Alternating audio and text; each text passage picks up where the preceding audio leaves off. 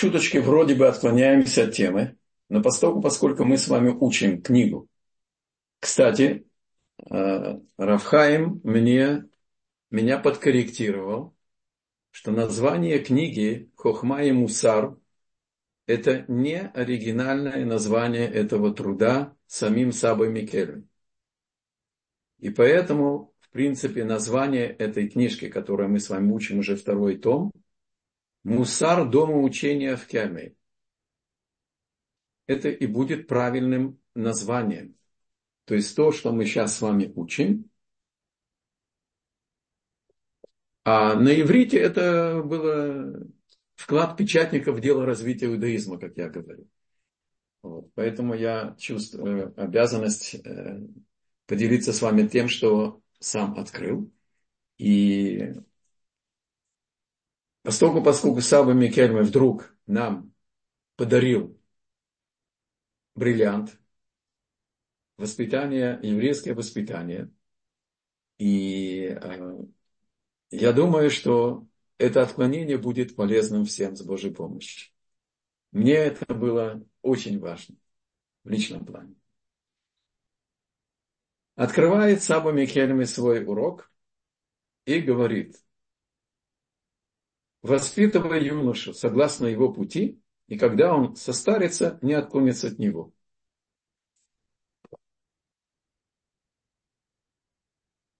Раф Муше Абрамович, который нам подарил и комментарии на Псалмы Давида, два тома, и книжку, значит, «Мудрость Шломо»,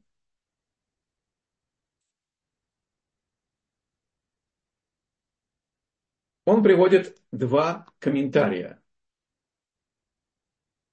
один Мецудат Давид, классический комментарий на Танах, и он пишет, что, что значит э, воспитывая юношу согласно его пути, согласно его пути, то есть согласно его природе.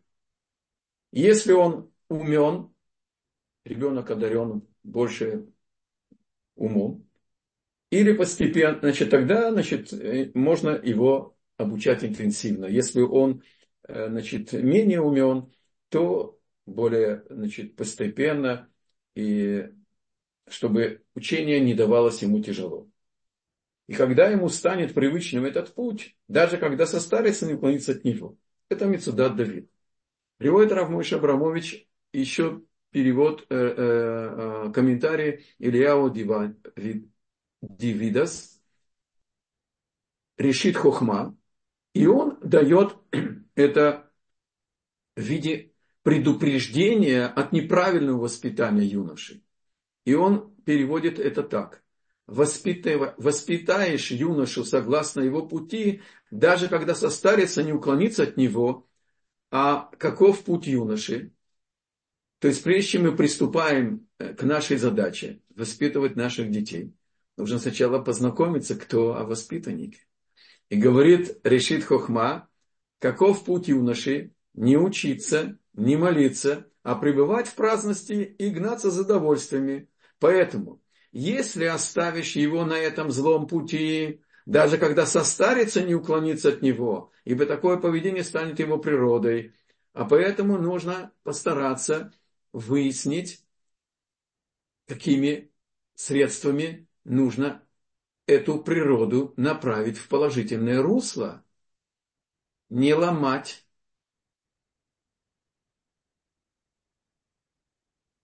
Не требовать, не воевать, а уметь переправить эти склонности в правильном русле. А великий Раши, как бы подытоживает эти два э, комментария, пишет, как воспитаешь юношу и чему научишь его идти по плохому или по хорошему пути, даже когда составится, не уклонится от него. И это начало нашего урока, как бы вступления. Говорит Саба Микель. Наши мудрецы сказали, пусть человек никогда не, дает, не дает обещание ребенку, если не намерен его исполнить. поскольку это приучает детей к лжи, как сказано, друг над другом издеваются и правды не говорят, приучили свой язык приносить ложь, произносить ложь, грешат до изнеможения. Это пророк Еремия. Это период перед разрушением первого храма. А, мы все знаем, что... Э, это мои размышления здесь. Э, мы все знаем, что второй храм был разрушен из-за э, неприязни без причины. Оказывается, они тоже и во время первого храма, хотя главное разрушение было из-за трех э, страшных грехов, идолопоклонства, убийств, кровопролития и разврат, но все-таки было они убивали языком, злословием, ложью. И Амальбим объясняет этот отрывок у, у пророка Иеремии, что не только бывает, что когда человек контактирует с кем-то, и уже что-то от него слышал, он начинает его обливать грязью, искажать то, что он слышал. А здесь пророк Иеремия говорит о том, что они даже о тех, с кем вообще не общались и ничего не знают о, о настоящем э, намерении, поведении, мыслях этого человека. Просто беспричинная ненависть. Беспричинная ненависть. И она одевается в ложь, жуткую, страшную, без границ, без тормозов. И оказывается, воспитание ребенка начинается с очень раннего возраста. Подержу вас немножко в напряжении и покажу, в каком мере ранее возраст. Продолжает Саба Микелем и говорит, что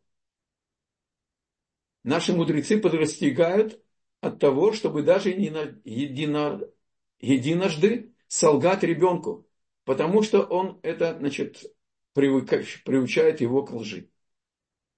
Тем более, если он часто видит, когда говорят неправду, или отец, или другие люди. Это опасно даже для несмышленного младенца, поскольку тот с рождения перенимает от окружающих свойственные ему привычки. Наши мудрецы предупреждают, что замеченная ребенком неправда оставляет глубокий след в его душе, и у него возникает предрасположенность к лжи. Даже на основании одного события, а тем более, если такое повторяется часто.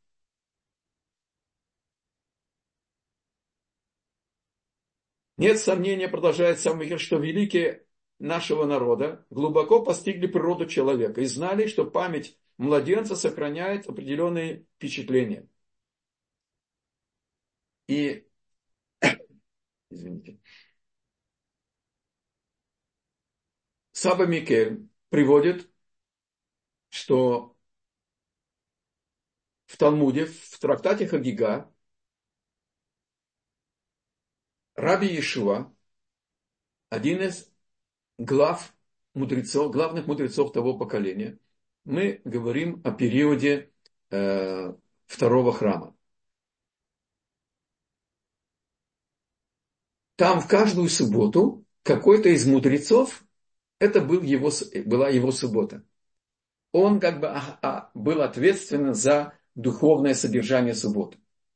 И Равин, чья была суббота, он вел Еврей Тора, толкование Торы на трапезах, на уроках и так далее. Отвечал на вопросы. И э, Раби Ишуа, один из главных мудрецов того поколения, по какой-то причине не был в шаббат в доме учения, в Ешиве. И он спросил своих учеников, что же, чья была суббота. Они ему ответили, что раби Элязар бен Азарья. Он спросил, что нового он сказал. Они ответили ему, это значит трактат Хагига, третий лист, первая страница, первая сторона.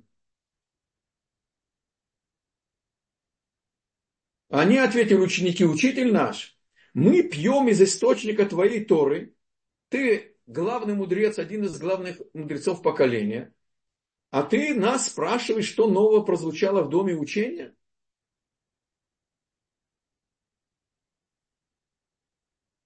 Однако он продолжал настаивать, и все же ответьте. Тогда они поведали в Торе, э, поведали следующее, то, что учил кто? Элязар бен Азарья, чья суббота была. Это тоже был великий мудрец, но Раби Шуа был значимый. Они все-таки рассказали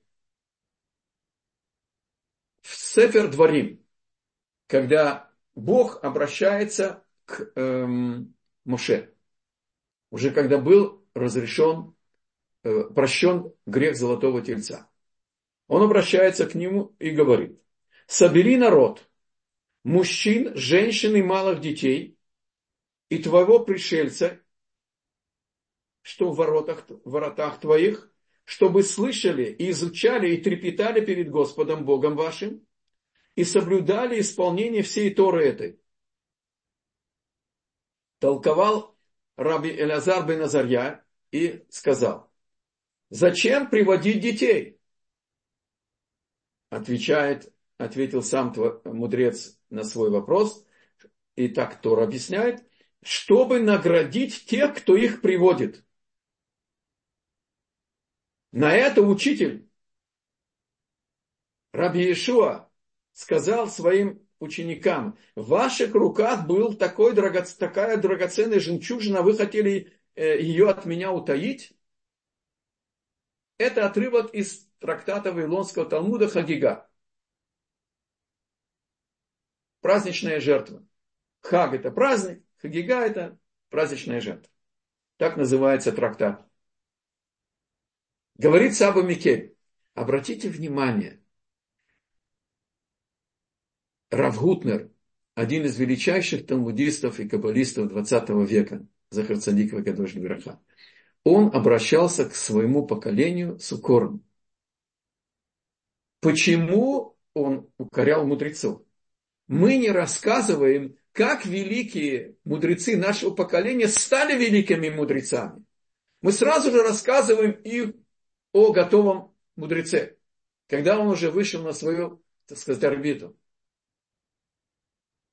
Мне подумалось, когда я готовил урок, мы можем здесь увидеть, как Саба Микельме рос с дополнительными познаниями в Талмуде, и как он это все впитывал, и как он это нам передавал. И он так пишет искренне, послушайте. Я никогда не мог понять, какой награды заслуживает приводящих детей в дом учения. То есть у него были и вещи, которые он не понимал еще пока. Ведь они не при, приходят учиться в этой цитате, в Талмуде. Иначе Талмуд не спросил бы, для чего их приводят. Написано, да, для чего должно привести всех, да? Собери народ мужчин и женщин и твоего пришельца, что в воротах, чтобы слышали, изучали, трепетали перед Господом Богом вашим и соблюдали исполнение всей Торы этой. Так если детей привели учиться, так не надо спрашивать. Понятно, что дети, продолжает Саба Микелем, очевидно, что речь идет о маленьких детях, постижение которых еще не столь развито. Развито Разве так, что задава... А раз так, за что давать награду тем, кто их привел? Малыши только мешают всем остальным. Знаете, он раскрывает нам процесс своего, своей учебы. А учеба Тора начинается и завершается вопросами, ответами и дополнительными вопросами, пока все вопросы получают ответ. почему же Раби Ишуа сказал, в ваших руках была драгоценная жемчужина? И осталось неотвеченным, какая же награда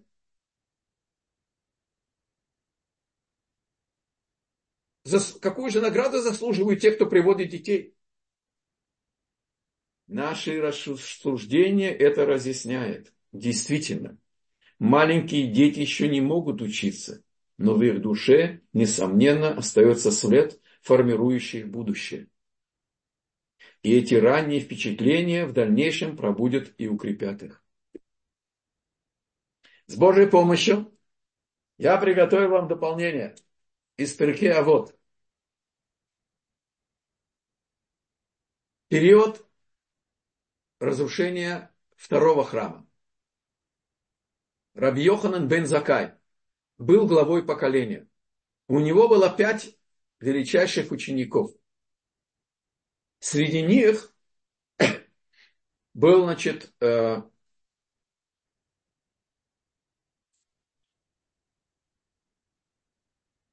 ну, я их всех перечислил. Рабан Йоханан бен Закай получил устную Тору от Гилеля. Это Пирке Авод, вторая глава, восьмой стих. Восьмая, восьмая мишна. Рабан Йоханан бен Закай получил устную Тору от Гилеля и Шамая. Пять учеников было у Рабана Йоханана бен Закая. И вот их имена. Раби Элиезер бен Гурканос, Раби бен Хананья, Раби Йоси Гакоэн, Раби Шимон бен Нетанель, Раби Лазар бен Арах. И учитель, я беру только то, что релевантно для нашего рассмотрения из этой, значит, перекея вот. И Раби Ешуа, значит, и учитель подчеркивал достоинство каждого. И о Раби Ешуа бен Хананья он сказал, счастлива та, которая его родила. Рабиакива Мибартенура приводит свой комментарий. Я просто вам приготовил эти комментарии на этот отрывок. И он пишет, что Раби Ешуа был осчастливлен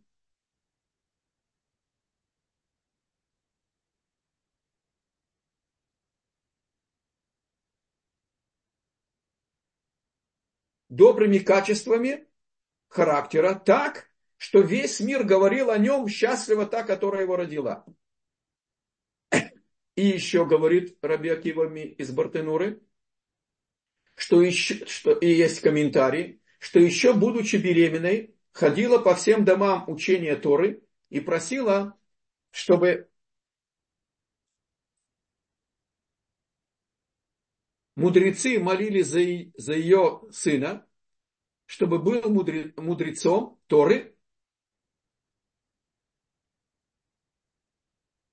и со дня рождения не забирала его колыбели из дома учения, чтобы его уши входи, чтобы его, в его уши входили только слова Торы. Это комментарий Раби Акива Мибартенура. Еще один комментарий Перке, вот Тиферет Исраэль поясняет,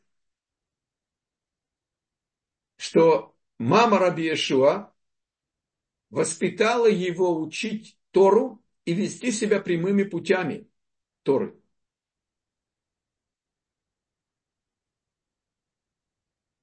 А, секундочку, я опустил еще одну строчку от Раби Акутова. И со дня рождения не забирала его колыбели из дома учения, чтобы уши его входили только слова Торы. А, я вам сказал это. Кен.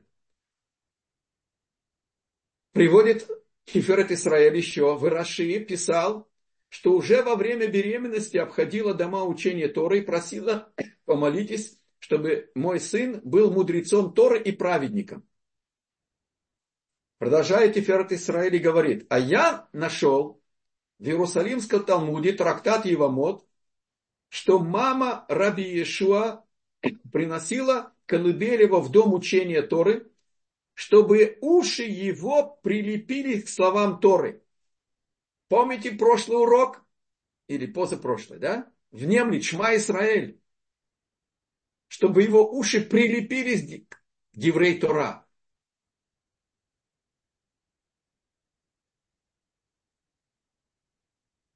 То есть, чтобы слова Торы были восприняты всем его естеством.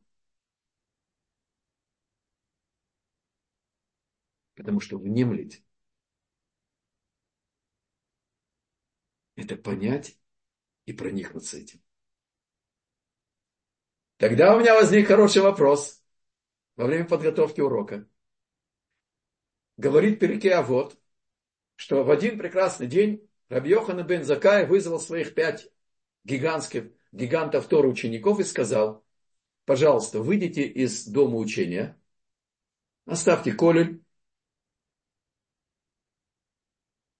и найдите мне путь, который достойный человеку принять как жизненный путь, чтобы по нему идти.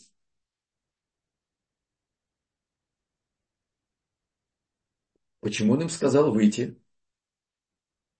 Потому что он хотел, чтобы они вошли в народ. Чтобы они вышли из теплицы.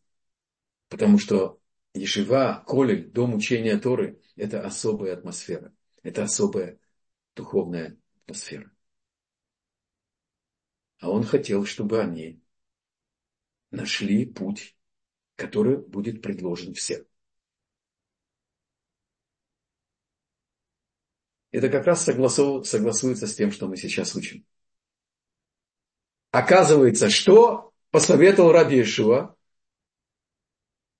Хавертов. И послушайте, какой комментарий Тиферет Исраиль нам подарил. Раби Ишуа обновил как путь, достойный идти по нему в жизни, быть Хавертов. Хороший, добрый друг. Говорит Тиферет Исраиль что когда этот хороший, добрый друг будет тебя укорять за твои недостатки, ты не будешь стесняться его, ты не разгневаешься на него, и ты примешь его советы и начнешь исправляться. Потому что ты знаешь, что он всем сердцем твой хороший, добрый друг. Что он это говорит по любви, а не для того, чтобы подколоть тебя или унизить. И добавляет Тиферет Исраэль. Как была мама Иешуа, Раби Иешуа, ему верным другом. Барух Шекивант или Дат Гдолим я не, еще не преуспел, есть что еще исправлять. Но я не знаю откуда. Вот просто на это, в дни, когда я готовил этот урок, я открыл себе это. Благодаря вам тоже спасибо. Стараться быть папой другом, мамой другом.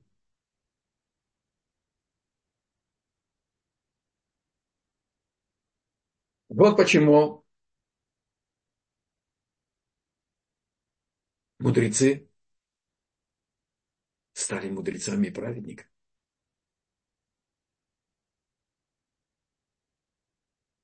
Воспитывать воспитанника, Раши говорит, воспитание – это подготовка инструмента к, ему, к его предназначению. Так оказывается, уже под сердцем мамы начинается подготовка и воспитание.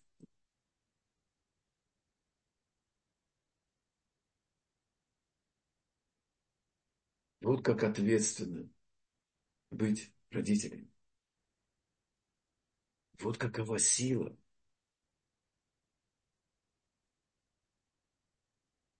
Молитвы мамы. Вот какова сила благословения праведников – мудрецов.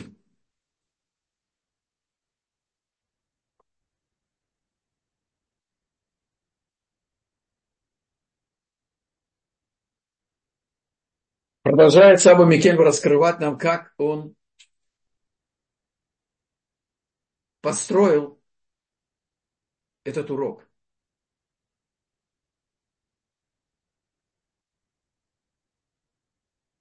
Вот почему сказал Раби Ишуа своим ученикам, В ваших руках была драгоценная жемчужина, вы хотели ее от меня утаить? Продолжает Саба Микерми и говорит. В Талмуде трактат Шаббат. 75 страница, второй лист. Рассказывает, я говорю, мы сейчас не будем останавливаться на деталях этой темы. Мы возьмем только выводы. И не судите меня строго, это действительно не урок Талмуда. Просто Саба Микель выводит из Талмуда законы Мусара.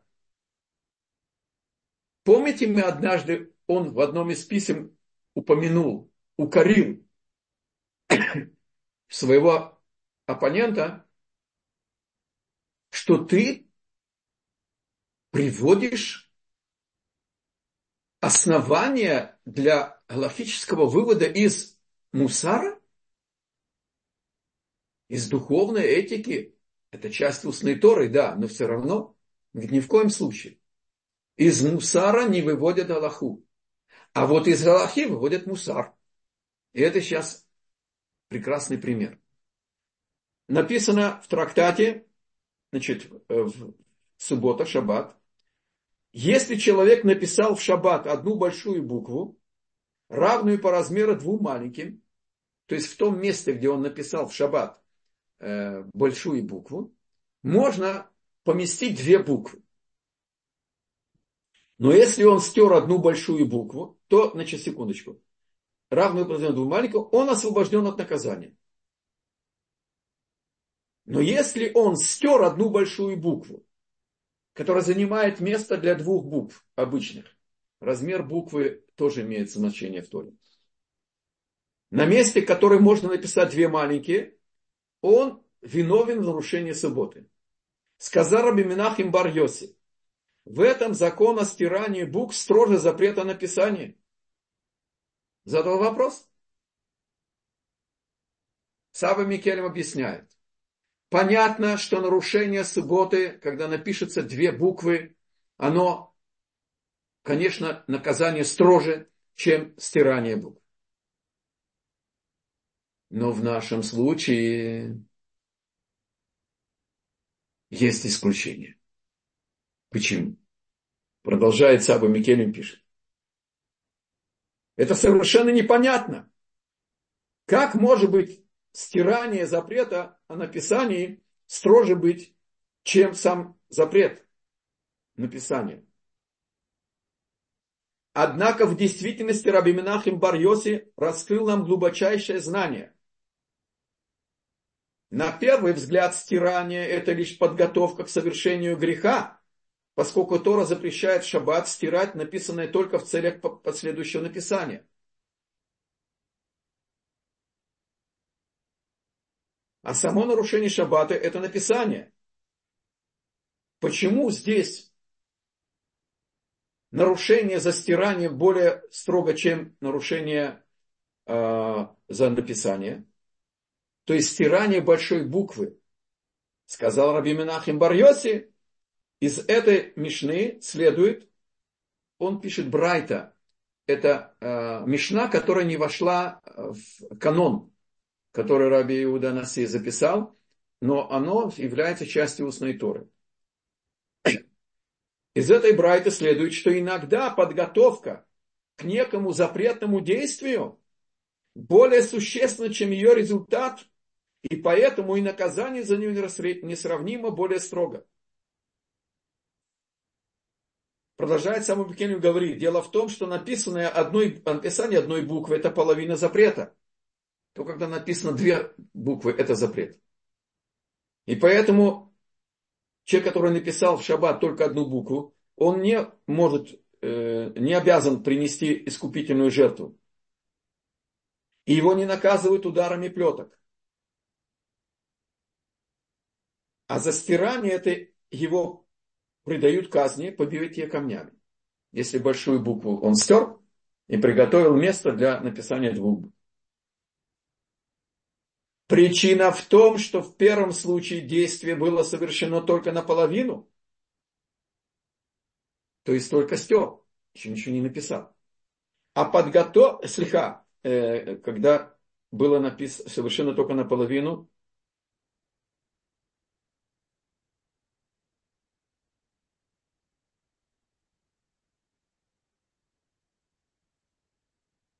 Это что только подготовили э, наполовину, подготовленное место для, для написания.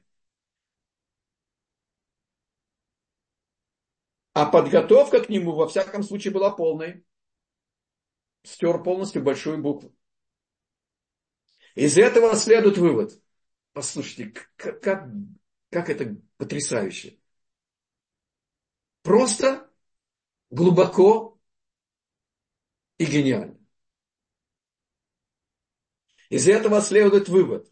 Поскольку подготовка делает возможность множества последующих действий, нарушающих, то она имеет большую значимость, а поэтому более строгое наказание. Вдумайтесь в это. Мудрецы Талмуда видели, что за одним небольшим отклонением от правды следует безмерное количество лжи. И говоря о воспитании детей, они приводят стих Писания, друг на друга, на друг на другом издеваются и правда не говорят, и приучили свой язык произносить ложь, грешат до изнеможения. И теперь мы понимаем, что на что столь лаконично указал Раби Минахем Барьос, Минахем Барьоси. Ребенок воспринимает действительность. Еще под сердцем у мамы Раби Йоханан, редактор Иерусалимского Талмуда, он был наделен не только великим умом, великой мудростью, но еще великой красотой. И когда он отдыхал от учебы, он хотел служить Богу и своим телом, своей красотой. Он выбирал тропинку, которая вела от реки. Во многих местах не было ритуального бассейна миквы. И женщины окунались для того, чтобы разрешить себя своим мужьям в реке. И тропинка, которая вела с реки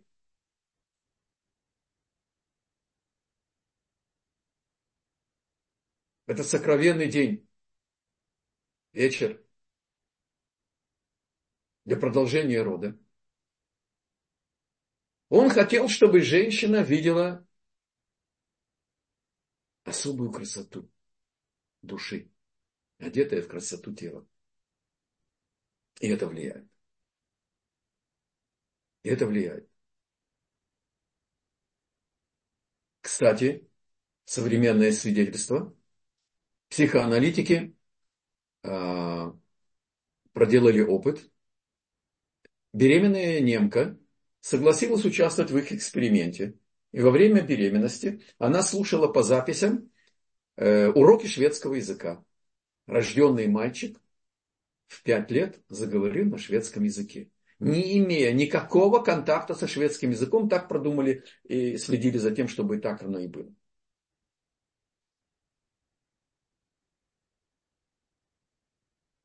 Известно, что под сердцем у мамы Малах учит, посланник сверху учит эмбриона всей Торы, от края до края. Потому что тело не экранирует его душу. Он ставит около его головки свечу, ну, с колпачком, чтобы маме не жгло. И когда мы рождаемся в добрый час, нас Малах бьет по губе и стирает всю запись, а потом мы должны по новой вкалывать, чтобы узнать волю Бога. Конечно, возникает вопрос, зачем обучать, а потом стирать. Кстати, в Иерусалиме, я не помню точно сколько лет назад, вот, э, тоже пятилетний ребенок начал вдруг толкать такие отрывки из Талмуда, что понятно, что там не стерлось. А мы народ задающий вопросы острые и колючие. И, значит, э, один из моих слушателей, э, учеников, спросил меня, А если нету родовых схваток, Дело в том, что во время родовых сваток лимфы женщины выделяют энзим. Я сейчас не помню его имени. Эм, не помню. Испробовали на подопытных животных, и тогда эти там и там кролики или свинки, которые научились чему-то, их инстинкты, их привычки стираются. Они забывают то, что их учили. То есть Бог приготовил и физическое свидетельство, потому что он скрывает свое управление. И тогда меня спросили, а Кельсово сечение о ком не будет сказано, но без родовых сват. На что я ответил с улыбкой, очевидно, у Бога есть еще средства стереть запись. А, а почему мы действительно стираем и должны заново с таким трудом его осваивать? Потому что есть два ответа в устной торе. Один, если бы мы родились и все бы знали, не было бы свободы выбора. А второй, это для того, чтобы э, освоить божественный план, божественную мудрость, нужно начать с Малаха, когда тело не экранирует, а потом уже самому кромсать и приобрести. Потому что с первого раза это было бы невозможно после рода.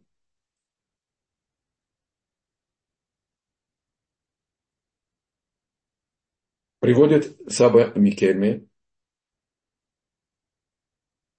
еще одно предупреждение.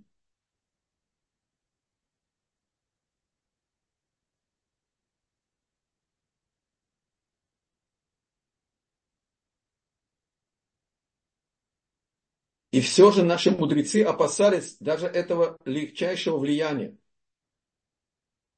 видя, что с течением времени оно приведет его к множеству неправедных поступков. Поэтому детский разум недостаточно развить для учебы. Ребенок подражает другим людям лишь в небольшой степени. И все же наши мудрецы опасались даже этого легчайшего, легчайшего влияния, видя, что с течением времени оно переведет его к множеству несправедливых поступков. Подготовка места для нарушения воли Бога, оно критично. Оно критично. Добавляет Саба Микен, говорит, соответственно, сколь глубокий свет оставляет всевозможные влияния в душах взрослых людей. Насколько мы должны проверить, чем мы наполняем нашу душу, к чему прилеплены наши уши? Куда устремляются наши глаза? Куда устремляются наши мысли? Куда устремляют наши, наши ноги?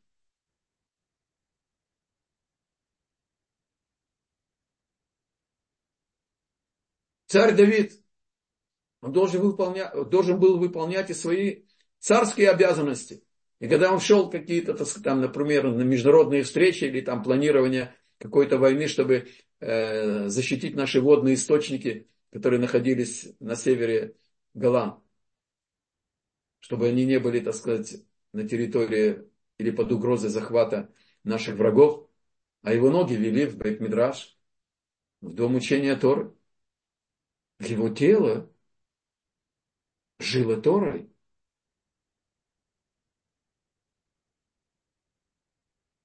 Поэтому подготовка к греху более разрушительна, чем следует из нее единый грех, чем следующий из нее един, единичный грех, как говорит Брайта. И как это пугает, если даже разница всего лишь в одну букву между стиранием и написанием так разительно меняет ситуацию от, от оправдания к обвинению. И насколько же более тяжким становится грех в такой подготовки, если за ней последует одно зло, злое дело, еще одно, и тем более сразу несколько дурных дел. Приводит Сабу Микельми, говорит, Рабейну Йона в притчах э, э, царя Шаламона, Мишлей, да, пишет, подготовка к греху – это поле, на котором произрастает множество дурных дел.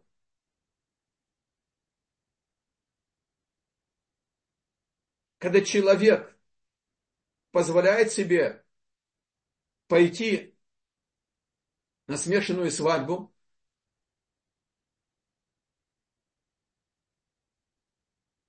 смотреть.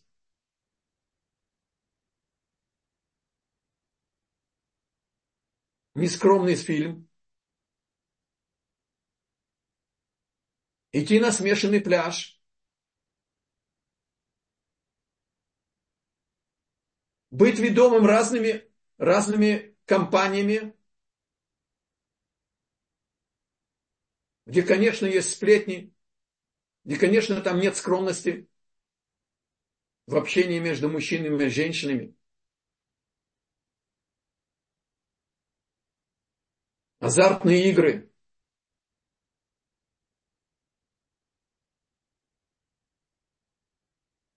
Анекдоты. Все, конечно, особого цвета.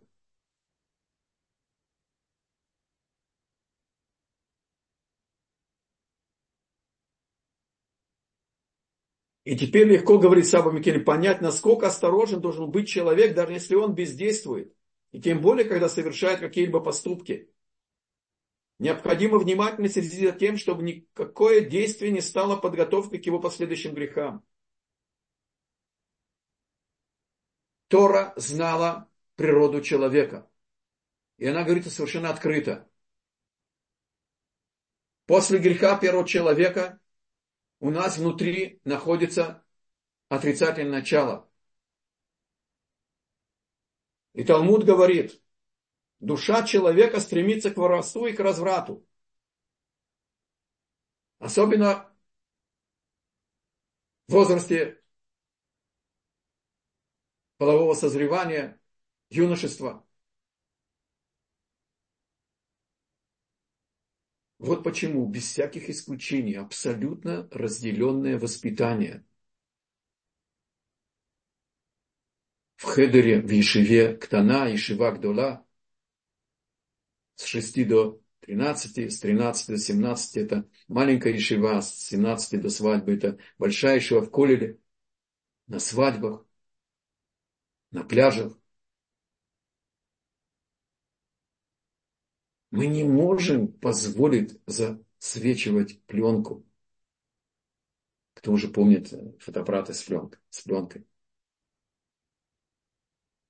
Даже если человек не делает ничего недостойного, но при этом не старается искоренить в себе страсть к материальному, природа востребует свое. И эти склонности, упаси Бог, склонят его ко всякому злу. И приводит нам практический совет и укор. Например, если некто не, при, не прежен к современному, возвращ... к современному своевременному возвращению долгов, то даже если в конечном итоге он их отдаст, надо помнить, что кража времени это тоже воровство. И об этом сказано у Псалме, 37 Псалом, 21 стих. Злодей одалживает и не платит, а праведник прощает и дает одалживает деньги, когда видит, что нуждающийся в тяжелом положении, тогда он ему прощает. И люди, упаси Бог, создают этим предпосылку для многих дурных дел. И пусть человек не решит, я этого не хотел, нет на мне вины. Мы уже говорили о порочности подобных действий и силы их влияния на будущее ребенка. А уж тем более это при, применимо к взрослому. И сказано здесь достаточно побудить каждого с осторожностью относиться к своим делам, чтобы они не преобразились в дурные поступки и по отношению к Богу или к людям, став полем злодеев, возвращающим большое зло. Мы должны действительно набраться мужества и пересмотреть то, на что мы не обращали внимания. Сам Абикель обращается к людям, знающим Бога. Да, мы уже соблюдаем субботу, мы не воруем, не обманываем. Только допускаем что-то.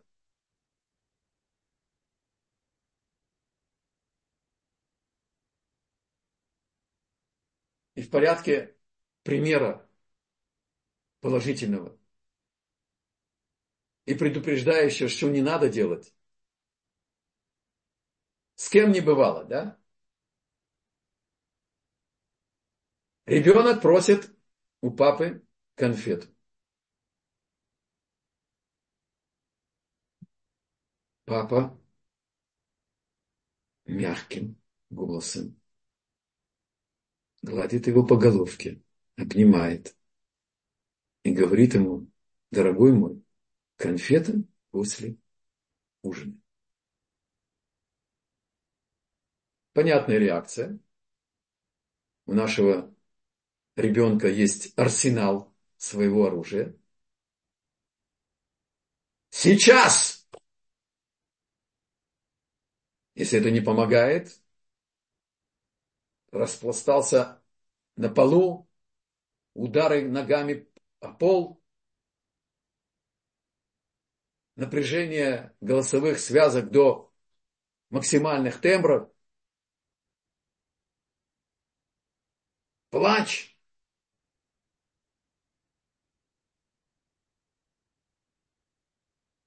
Если папа, как, к сожалению, на нашей русскоговорящей улице принято, должно быть послушание, должен быть порядок. Ведь я забочусь, чтобы он не потерял аппетита. Я прав, я папа.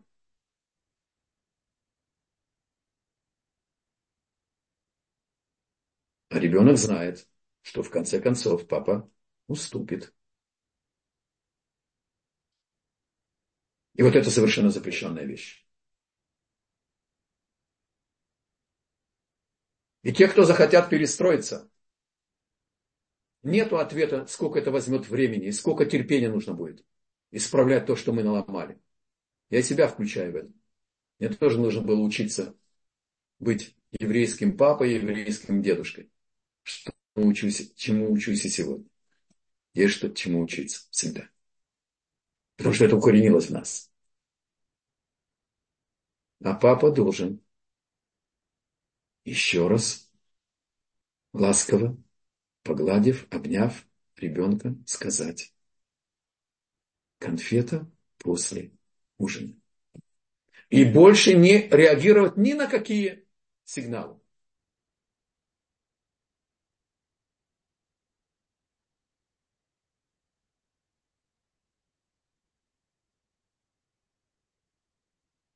И ребенок начинает учиться.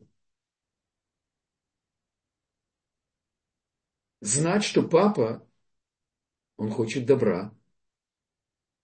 И он не играется с принципом. Это закладывает фундамент сдержанности.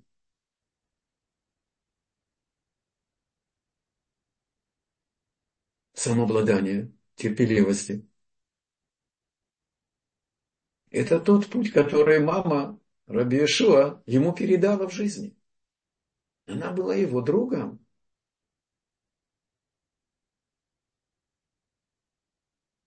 Самое главное, чтобы было ошер. Счастлива та, которая его родила, потому что он был счастлив ее путем. Атмосфера в доме должна быть счастье детей, чтобы они были радостные, они послушные, отличники.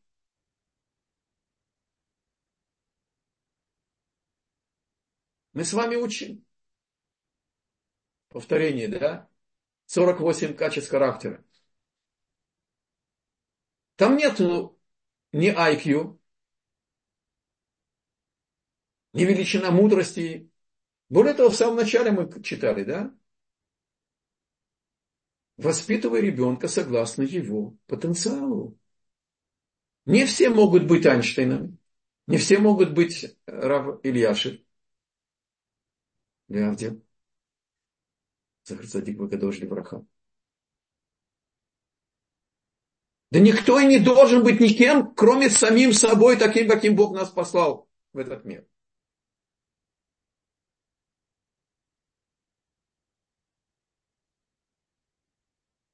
Это требует невероятного мужества.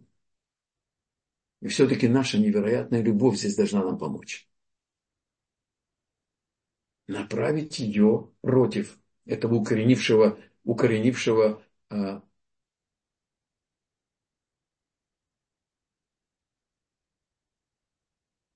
Но об этом идет речь, ну. Называется десерт, да? После всего.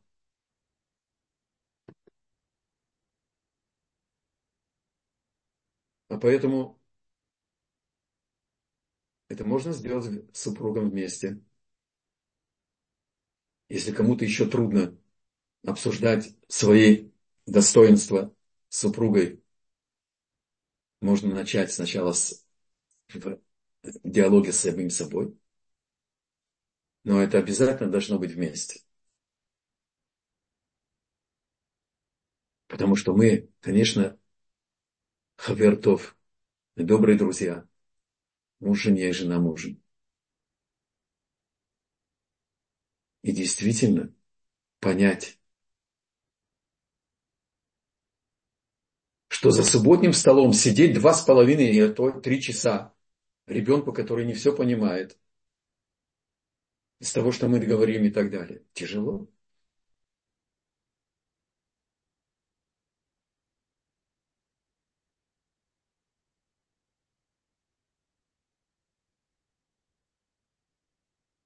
Одного из моих сыновей, не только у него, но и не буду выдавать вам номера, да, нет никакого принуждения, чтобы дети сидели за субботним столом. Я говорю о детях ниже там, пятилетнего, шестилетнего возраста. Да все хотят сидеть, но иногда им хочется пойти и поиграть и так далее. И никто на них ни косо не смотрит. Атмосфера в доме должна быть радостной. Ребенок должен быть радостным, веселым, счастливым.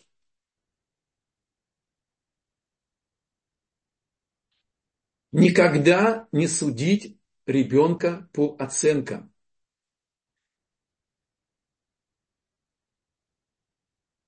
Всегда поддерживать его усердие, хвалить его за усидчивость, как ты старательно выполнял только положительные дела. Никогда не критиковать характер, лентяй, неряха, на тебя положиться нельзя. Грязный язык, не дай Бог только относиться к поступку. И сначала начать с похвалы. Искренней похвалы, настоящей похвалы. Я повторю вам рассказ. Старожилы это, конечно, может быть, помнят, но я думаю, что есть и новые слушатели. А, ни о ком не будет сказано. Значит, покойная супруга одного из величайших э, машгеохов значит, нашего поколения, Рав Беняминов, э, э, Бенямин э, с именами у меня катастрофа. Финкель. Рав Бенямин Финкель. Э, я удостоился жить в этом доме с ним. И сейчас он ушел из нашего, переехал. И, значит, его супруга покойная ушла очень молодой от болезни, о ком не будет сказано. И вот ее ребенок в голе в доме, значит, она выходила, а я входил, а ребенок ее кому-то там сказал, а та хамор, ты осел. Она подошла к нему Она его погладила по голове. Она его обняла, сказала, цадик мой, ты так красиво молился псалмы Давида утром. А сейчас ты сказал такое некрасивое слово. Вот это нам урок. Вот так нужно воспитывать. Любовь, тепло, комплимент, оценка искренняя, похвала, а потом укор. И укор к действию, а не к характеру.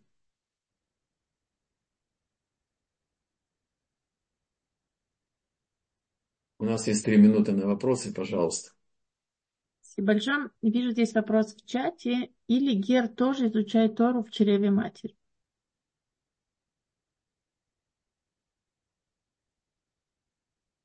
А о каком Гере говорится? То есть это что? А, а люди, которые сделали Гиюр, так они евреи.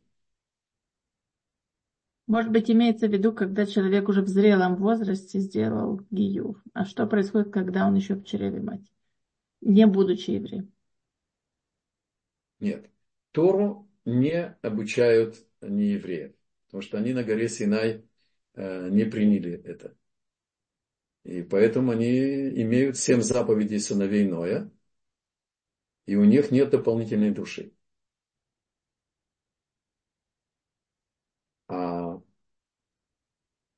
Одна ученица меня спросила, э, я углублю этот вопрос с позволения того, кто спросил. А, очень серьезный вопрос. У нас есть устная Тора на 613 заповедей, а у неевреев до Гиюра есть семь заповедей сыновей Ноя без устной Торы. Как же они, а как же они, они разбираются? И она добавила еще вопрос. Например, э, в Америке, в самой Америке, есть штаты, где есть присяжный суд, а есть в котором без присяжных судов. Так какой суд он был угоден перед, э, для нееврея в глазах нашего Творца? Как выполнить семь заповедей? Э, я не нашел ответа сразу же. И э, Раб Шимон Шков, он отвечает следующую вещь изначально Бог заложил в душе каждого человека. Это начинается от первой пары. Мы все бны Адам. А, уважение частной собственности, верность в семье, а, а, требование, потребность, чтобы был бы справедливость в отношениях между людьми, чтобы был бы суд. Это одно. И теперь, говорит Равшимоншков, народ нееврейский, который демократическим путем, только не демократия, о которой тут разговаривают, а настоящая демократия, когда большинство народа выбрало путь, например, присяжного суда или путь неприсяжного. Это и будет выполнение этой одной из семи заповедей сыновей Ноя, чтобы был бы суд э, удоб, угодным Творцу они будут выполнять то, что на них накладывает, э, возложил Бог. Спасибо за организацию урока, скажи Батшеве. И всем нам Шавуатов, это время особое Бог подарил нам двойной месяц чудес, двойной месяц для раскаяния, исправления. И удостоимся все мы избавления, излечения и спасения и всех раненых, и всех плененных, и захваченных в плен, и пропавших без вести, и чтобы каждый удостоился и в личном плане э, вот этого спасения и э, благословения особое закрытое в свете этого месяца, этих двух месяцев Адар.